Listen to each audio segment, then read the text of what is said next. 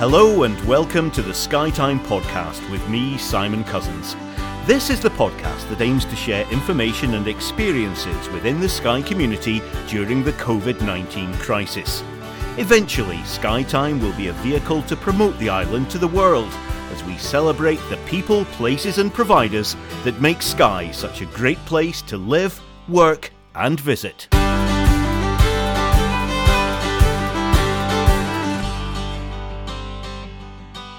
Coming up this week, we speak to the former RAF medic who's employed his 30 years of experience dealing with health emergencies around the world to lead Skye's community response to the COVID 19 crisis. And looking ahead to a brighter future, we hear plans for a network of safe walking, cycling, and wheeling routes across Skye.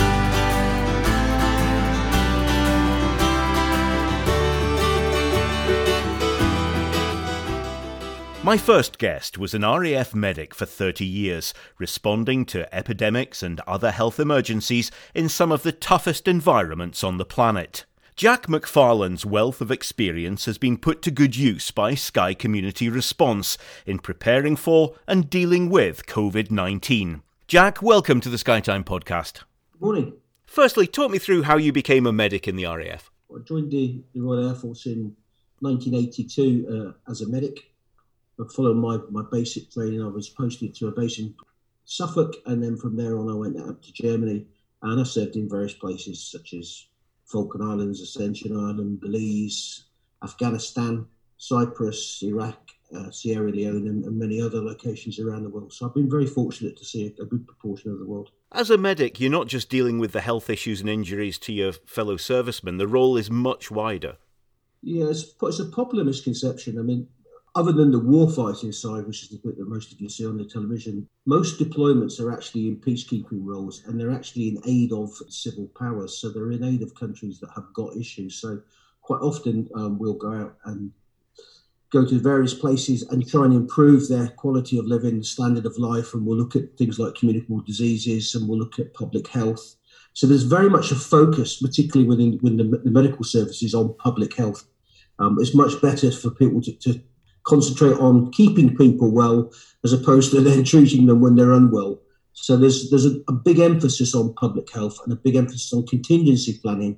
Um, so when you go to different places in the world, there's a lot of pre-planning that's done to understand what the environment is, to understand what the threats are in that area, to understand what's happening to the local population uh, and what their issues are. And if you can understand those things, then you can generally try and make a difference, and you can keep your own troops uh, safe and well. Tell me about an epidemic that you've actually been involved in in tackling and uh, and the stages that you go through.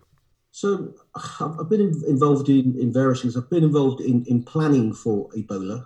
Actually, um, the Ebola crisis in Sierra Leone happened after I'd just after I'd left the Air Force.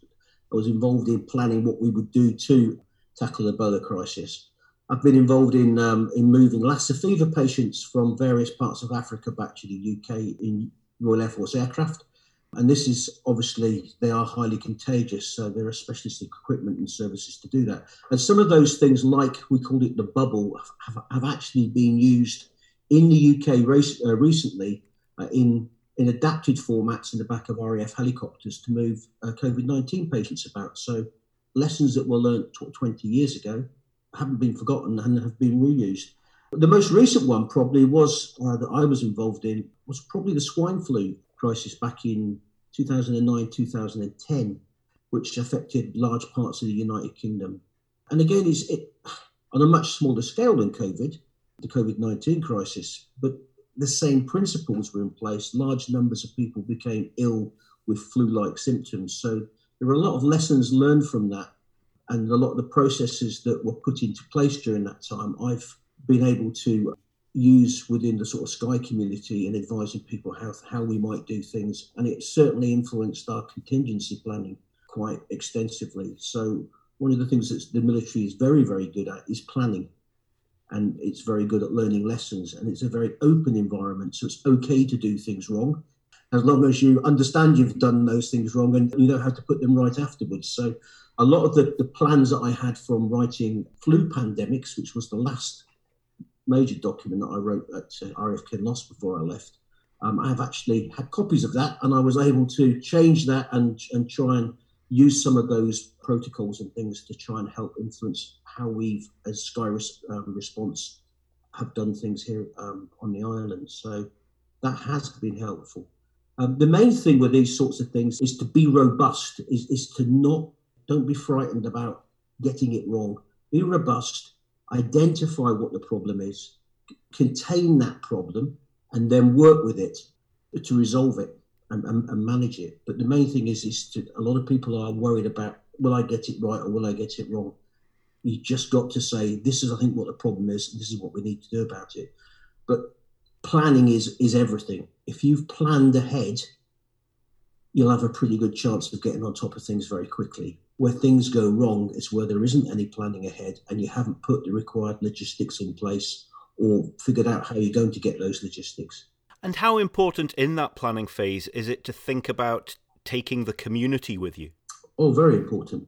The bottom line in, in, in any infectious disease or communicable disease, if the community don't come with you, then you're, you're on a hide into nothing. Because if people, for instance, in, on this occasion, the advice was to self isolate, to stay, if you're feeling unwell, to stay indoors, to decrease your footprint around the island, to wash your hands when you are out, to maintain social distancing. All of these things are absolutely paramount. If you don't get those right, then you get into real trouble. And I think here on, particularly on Skye, we have done tremendously well, and within our local catchment area of Skye Lough and, and, and elsewhere, we, we, have done really, really well. And we've always expected to get a lower infection rate because of our geographical location and because of the spread but it's not. It, it wasn't impossible that it could have hit us much harder. And I think things that we've done have done have made a massive difference. And certainly, when I've on a few occasions that I've been out and about, having to go to various meetings or and such like, I've been you know really really impressed by the lack of people on the road, the lack of people walking around, people maintaining the proper distances. It's it's been really really noticeable.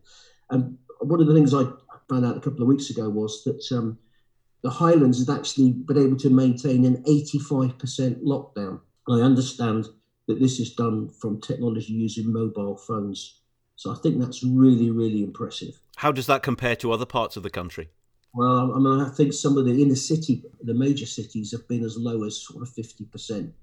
And but by all accounts, you could actually sit on if you have the technology, you can sit and watch mobile phones moving around in cars up and down streets and people wandering around and stuff. So we've done really, really well here. And I would say to the people of, of our area, you know, fantastic, you know, hats off to you. You've done a fantastic, an absolutely fantastic job. And we are where we are now with so few cases, predominantly because of what you've done. You mentioned planning and the ability to to make mistakes and we shouldn't be fearful of making mistakes but in this pandemic so little was known about COVID 19, so the planning, therefore, could not be as robust as it might be with other pandemics such as Ebola, where the science is a bit clearer. We already know from things such as swine flu that good personal hygiene and distancing is important because these are aerosol based viruses. So it doesn't take an awful lot of working out to realise that the further away you are from somebody that's coughing and sneezing, the less likely you are to, to be affected by that. Doesn't mean you're not going to be affected by it in some way. So, from a planning perspective, we know that these types of things, how they're likely to manifest and how they're likely to make you ill.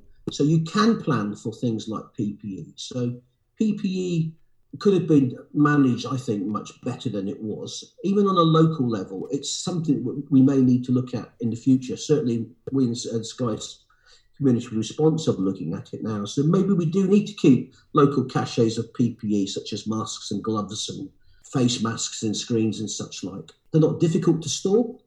We saw things such as hospital scrubs. Now, these are just very basic cotton pajamas and mostly used inside high dependency units in hospitals and in theatres, and they're used because they're they're comfortable to wear and they're easy to keep clean, and they're easy to wear with other PPE. And you tend by wearing them, it focuses you. You're in you're in a controlled environment. The problem is once something like this happens is, and this has happened many many times around the world, is once these types of situations happen, then that's one of the items that we go looking for. But they're actually in short supply because there's not a massive demand for them all the time.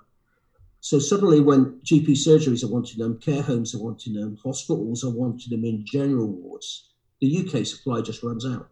So the pre-planning on that would be that maybe we need to have those types of things more readily available. We were very, very fortunate. We've got a Facebook group on Skye and Lochalsh called uh, Skye Scrubs, and they set up quite quickly, and they've made 470 sets of these items in in a very short order. I mean, within about six weeks, so, which is phenomenal because you know these take about half a day to make a set.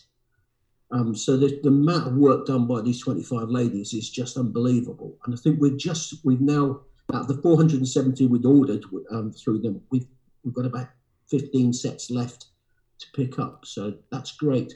But going back to that sort of planning is, for instance, you know that say within a, a care home setting or a residential setting, you know, if you've got 20 people and the likelihood is they're going to get ill, well, the types of things, even if it's a gastrointestinal outbreak, you know, an outbreak of diarrhea, well, those, it's this very same basic health things that you need to do. So you need to keep your hands clean. You need to not breathe over people. You need to make sure that all the surfaces are clean. So those types of items don't change from, from one infectious disease as a communicable disease to another. You just need to keep those items in ready supply. The problem comes in a pandemic is, is that everybody suddenly wants those items. So the part of that contingency planning is to make sure you've got some all the time. You've mentioned scrubs, but there are so many other different forms of PPE that were required. How much in short supply were they in Skye, and how come Skye Community Response managed to source them when NHS procurement was struggling? I won't knock the NHS. I think the NHS have done the very best job within the ability that they've had to do it at the time. The things like the NHS, like all big organisations, and let's you know not fool ourselves, it is a company, it's a big company, is it is constricted in part to suppliers. So they set up contracts with suppliers, and when those supply lines are put onto huge demand, they can't necessarily meet them. So in something like a pandemic many of the health boards are using the same suppliers. So suddenly everybody is asking for those same items. And those items will run out. It's just it's just one of those things. We just have to accept that. What's really needed is is the flexibility to be able to go to other suppliers. Now the problem with PPE is is you have to make sure that it meets the required standards. So there are UK standards, European standards. There are many different types of mask to the same standard, but depending on what country they're made in, is what designation or name they're called. So people like the health authorities and the health boards, they, when they buy, they've got to make sure what they're buying is will meet UK standards because potentially they're putting them onto healthcare workers who are putting their life on the line. And they, and they need to make sure that that equipment is is 100%. So you will see from things like however many thousands of aprons that they they flew in from Turkey. They actually, unfortunately, they didn't meet the UK standards when they checked it when they got back, so they didn't use them quite rightly.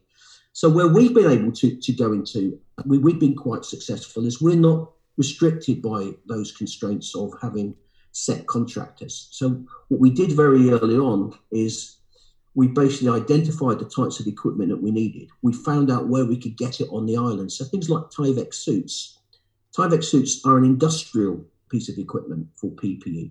Unfortunately, the the company stopped providing to outlets back in, so I think early January, I believe, and the government took all of the orders from Tyvek because they started to plan towards this.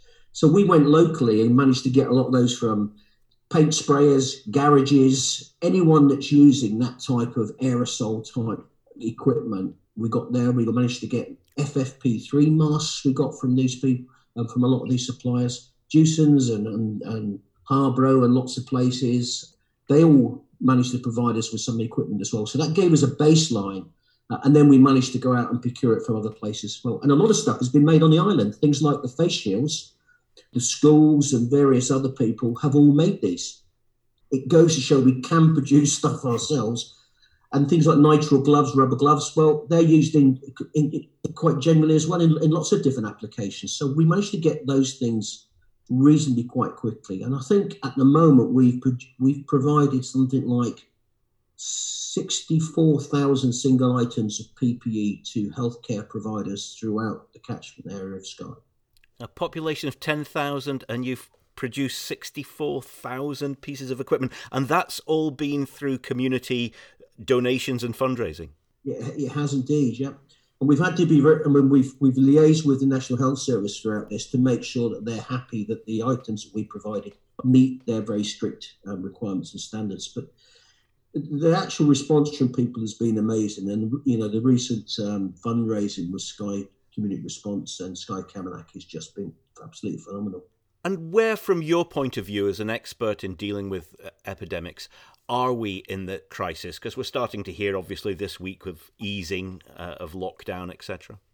I, I, wouldn't call myself an expert in it, but um, I've, I've, certainly had quite significant experience in, in, in, the past. But things didn't happen um, on, on Skye as bad as they could have happened. We did have issues with, with Home Farm, and we've had one or two other cases since. But people on Skye aren't silly, and they are wary of, of what could come. And we are very much our industry, one of our main industries in Skye is tourism. So that's a lot of people will be quite nervous about what happens and how how we unlock from lockdown and, and what the future looks like. And I share that myself. Um, I think the key is going to be very clear guidance from government on how we go forward, particularly in the hospitality and tourism sector. And my only concern is, is that there may be a tendency towards reducing some of the things that we put in place to fit what business wants very quickly. And I can understand that. Um, some of the pictures, you know, that we may see are, again, this is my personal opinion, is, you know, when you look at social distancing, I believe, looking at the papers this morning, that that may be reduced quite soon from two metres perhaps to one metre. And I know they've done that in New Zealand, but it will probably look, um, result in the reduced numbers allowed to be in bars and in pubs and in hotels. It may be that in accommodation sites that there needs to be a rest period between someone vacating a room and the room being able to be used by somebody else. And particularly as we know with the virus, it, it takes about three days to break itself down. But I don't know. It could be one days, it could be two days, it could be three days. But that's going to affect people's planning people will still be becoming positive with COVID 19 for some months ahead, most likely. So, uh, things to think about possibly are that, you know, if you have a hotel or a B&B or self catering, what happens if somebody actually becomes sick with COVID 19 whilst they're on holiday and staying in your accommodation? You know, do they have to get in the car and drive home? Things that happened recently in the press may suggest that wasn't the best idea to do.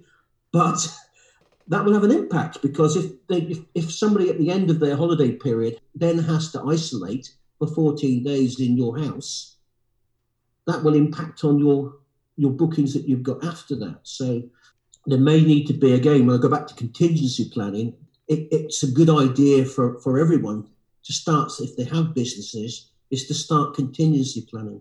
And I understand that some of the things that may happen will be that um, you'll have to do a risk assessment of your premises. So you'll have to look at things like your toilet facilities. You'll need to look at how many people you can have inside your restaurant or cafe or hotel or, or whatever at, at any such time. You'll need to look at your cleaning regime, and I'm pretty sure there's about to, to be released the types of cleaning they'll, they'll expect you to do in these facilities. Things like cafes may, you know, we've been used to for a long, long time having things containers full of utensils on top of the table.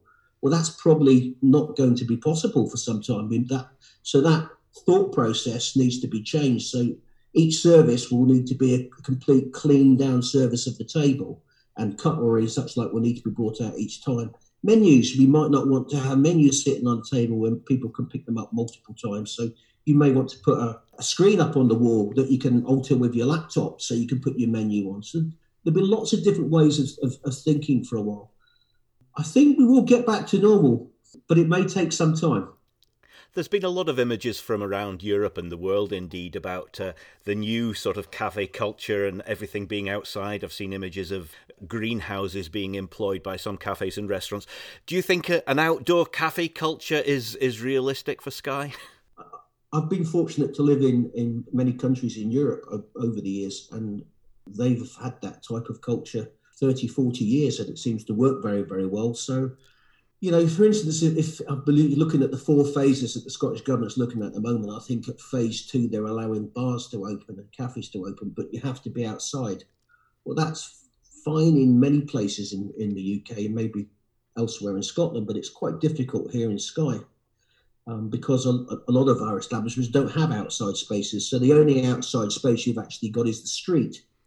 So perhaps you know in certain areas we could, they they could look at putting these these type of outside seating areas in where you make your order at the table and somebody brings it to you. It's we're fortunate in some of this the layout, particularly say in Portree, where you you could put this sort of thing down the middle of a road. You've got pavement either side of it, so you're not restricting the people can go up and down.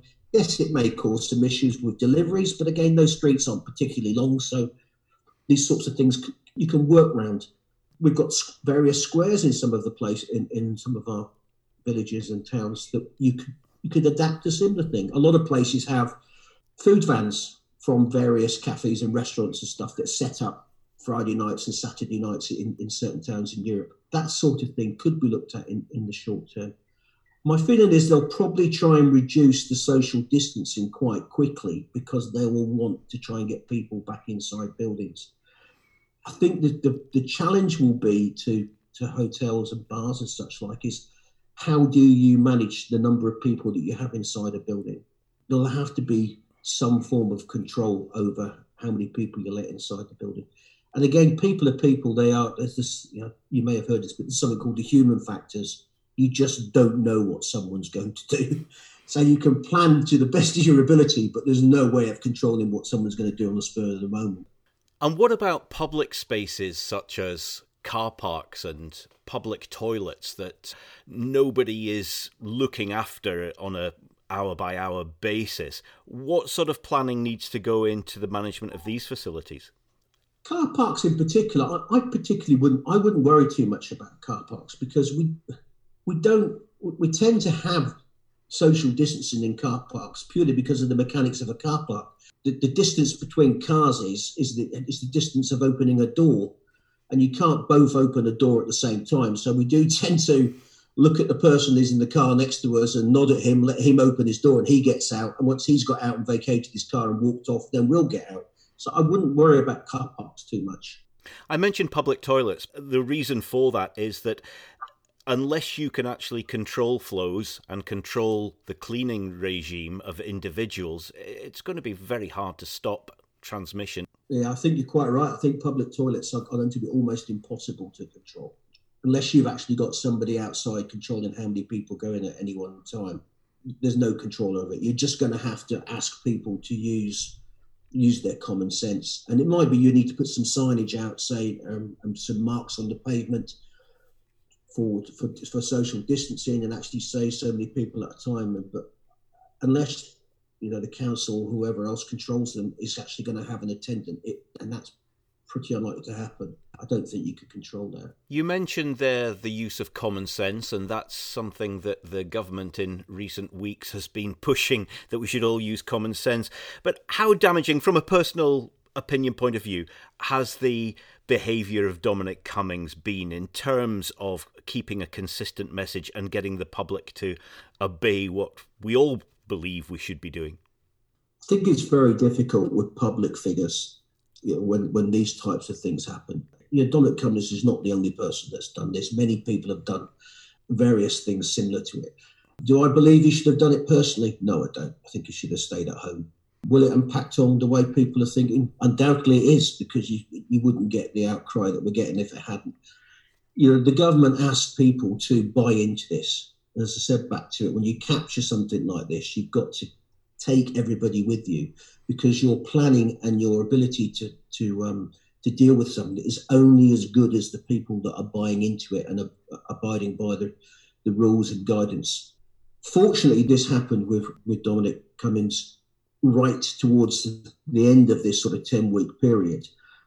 My fear would have been if it had happened earlier on in it and it had been identified and we're in the situation we're at now is that we could be in a very different picture as a result of that. Finally, as we move towards the easing of lockdown, what would be the one single piece of advice that you would give to the public to reduce their risk of catching this virus? I think as long as we keep doing as we've been doing, we are wary of what's around us. So if people do start to develop the symptoms of COVID 19, that they act quite quickly in, uh, in line with the government's new guidance that's coming out on trace and track. And that you just keep maintaining your personal hygiene to the highest standard that you can with hand washing and such like, and just be wary. And even, you know, going back to things like in shops, shop with your eyes, pick it up, put it in your bag. You know, we need to sort of change the way we've done things in the past um, for at least the foreseeable future. Jack McFarlane, thank you very much for your time. My pleasure. Take care. In Skye, we are lucky to live and work in the most beautiful place on earth. As we rise to the new challenges our island faces, our tourism industry has the chance to reset and resolve issues. We have the chance to rebuild but we need your support and we need your voice. Join Skye Connect and help us reopen with a new, sustainable tourism industry. Thank you. Now, when I started this podcast at the beginning of April, one of my first guests were Mark and Sam Crow. They run a vegetarian B&B and the Skye Bike Shack. At that point, they were facing a year with no income and were falling through the gaps in terms of government support. Life was looking pretty bleak. But I'm delighted to say things have improved for at least one part of the business. Mark Crow, welcome back to the podcast. Good to be back. Good to speak to you again. Now, Mark, you'd invested thousands of pounds in new bikes for hiring out to tourists when lockdown struck. I remember you being really quite down about your prospects for the year. Yes, I think leading up to the, the lockdown announcement, that week leading up to it, and then the week beyond it, was was it was a fair dip in the whole country. Nobody knew what to expect. Everybody feared for a, a big economic downturn across all sectors, especially up here, tourism. We weren't expecting any visitors until at least the middle of the summer and didn't know the prospects beyond that. And about two weeks before that, I'd taken delivery of 18 bikes, twelve and a half thousand pounds worth of bikes to hire, of, uh, of which I didn't have the funds at that time to pay the entirety of it. And then about two weeks after lockdown, I was getting a steady trickle of bikes coming in for servicing. People unable to do anything else we were all allowed to exercise. And that trickle turned into quite a waterfall of bikes. So, yeah, I've been really busy. So, is this a case of people digging out old rusty bikes from the shed and wanting a service or a complete restoration job in some cases? Yes, everything. Tended to start with do you, do you want to take a photograph of it and send it in just so we can have a, a assessment before it comes in? Uh, but yeah, I had just about everything. What was the worst bike that you brought back to life? Uh, it's still outside. That's the uh, 10 years in a barn. Looks pretty late 80s, early 90s retro, early mountain bike. But I think I may be able to rob off other things that have not made it through the uh, restoration process and, uh, and and bring it back to life in some form. That's going to be a more, more of a, a project of bringing something back than an income generator. I think that one for me. One good thing, or a very good thing that came up was uh, was being able to get a grant to offer free bike servicing for key workers and NHS staff. One of my suppliers had started to offer giving out a free jacket and helmet and light set if we undertook free bike servicing. I remember having a bit of an emotional wrangle with myself, thinking I, I, I can't really afford to do free servicing. because otherwise I'm, I'm not going to have any income. And then there's a charity in the UK called Cycling UK announced grant funding for us to do servicing repairs and, if necessary, loan bikes.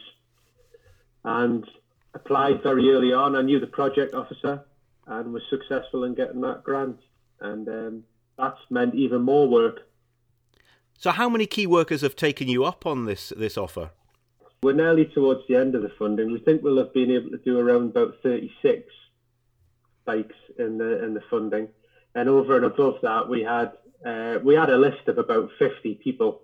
Uh, we stopped it at 30 and, and, and called it a waiting list. It's been really successful.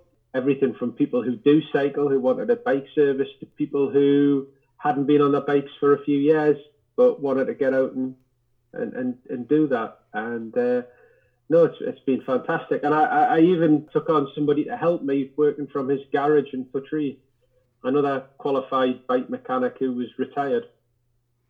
That's great. And in general terms, what are you seeing on the, the roads in and around Portree? Uh, are there a substantial number more people out on their bikes on a daily basis?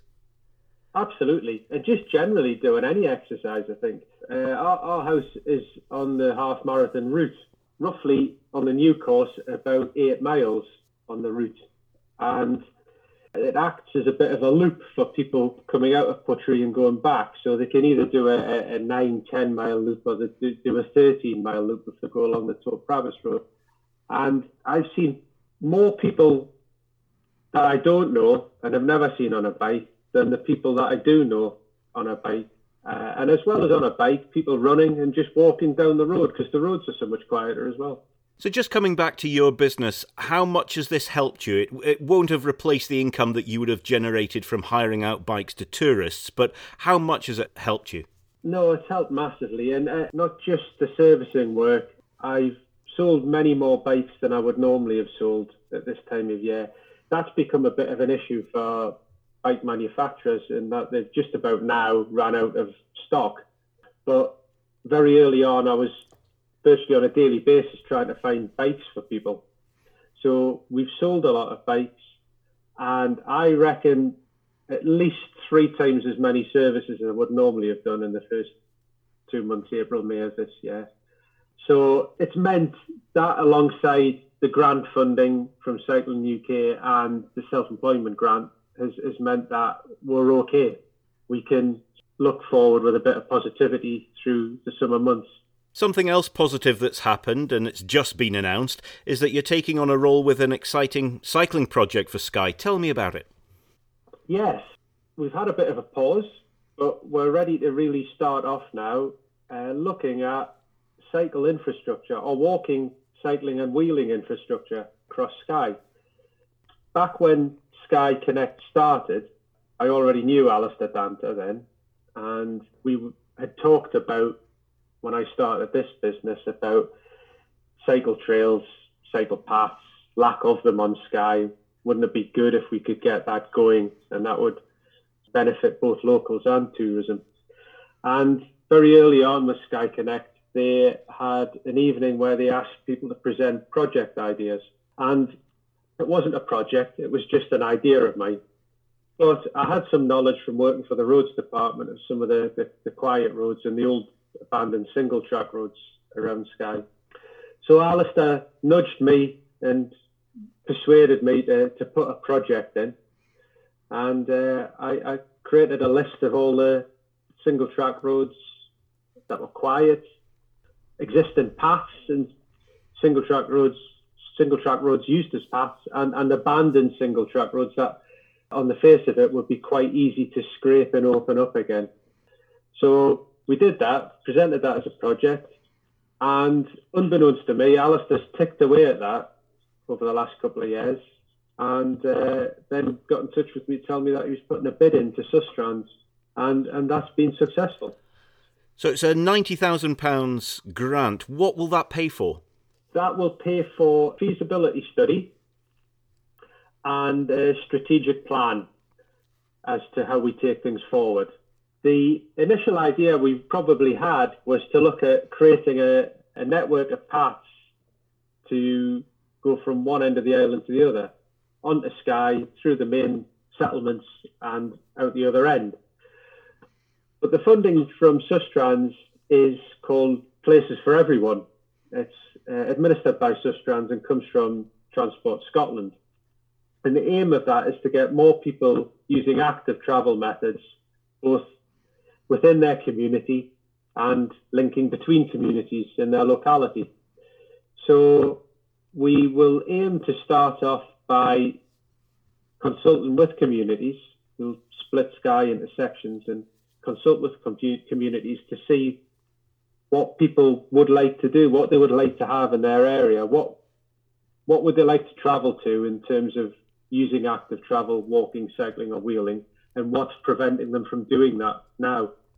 And then we'll take that information from them and we'll look at how we can facilitate that with infrastructure. Will the Skywide project link up with local initiatives such as the, the Broadford to Kyle Cycleway, which is actually underway?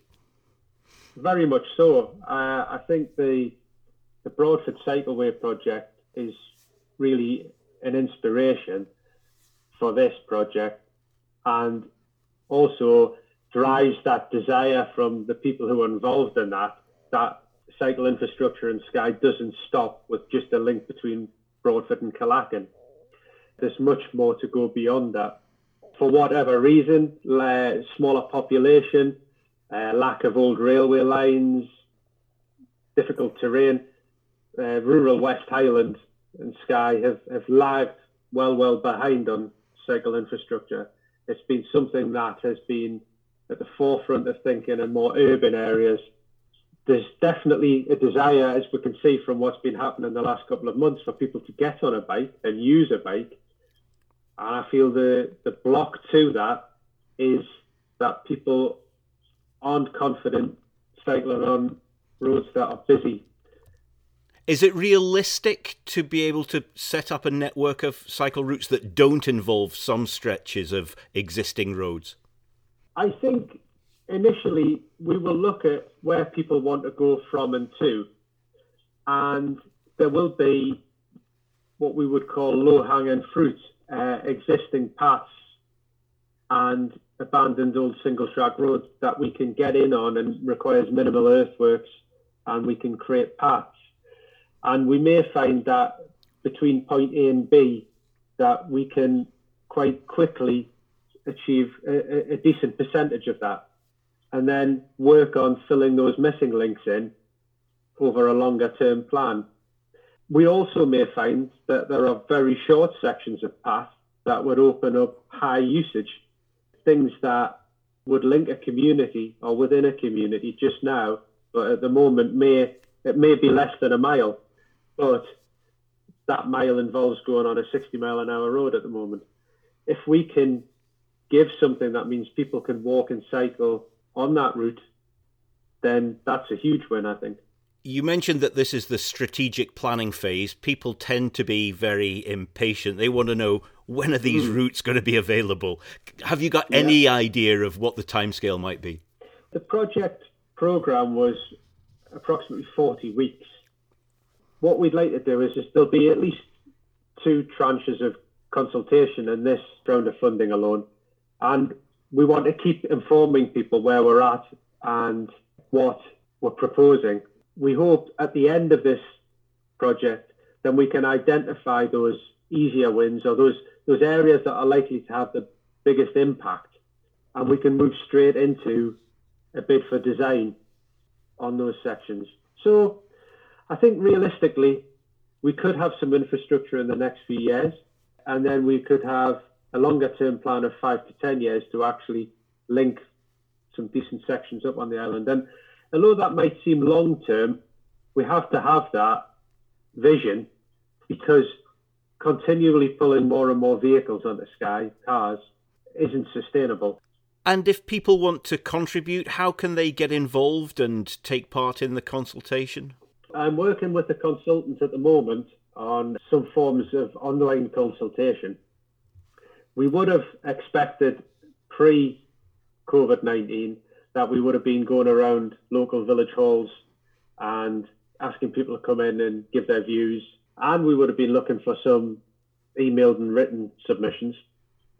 But we can't do that and probably can't do that for some time. So we're working on an online survey and a method of getting mapping and information that people can view online and launching that through both targeted emails through community groups and also launching a Facebook page.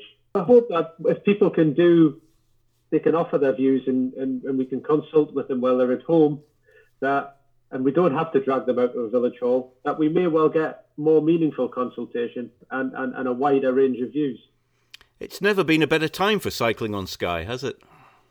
No, it hasn't. It's amazing, really.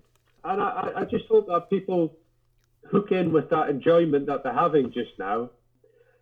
I've certainly felt less like I go out to cycle for a, a training purpose, but more for headspace and and um, an enjoyment. And it's that, that that pace has sort of dropped down, and it's it's more about enjoying the time out there than it is about pushing hard on the pedals. Mark Crow, thank you very much, and good luck with the project. Thanks very much, Simon. All the best.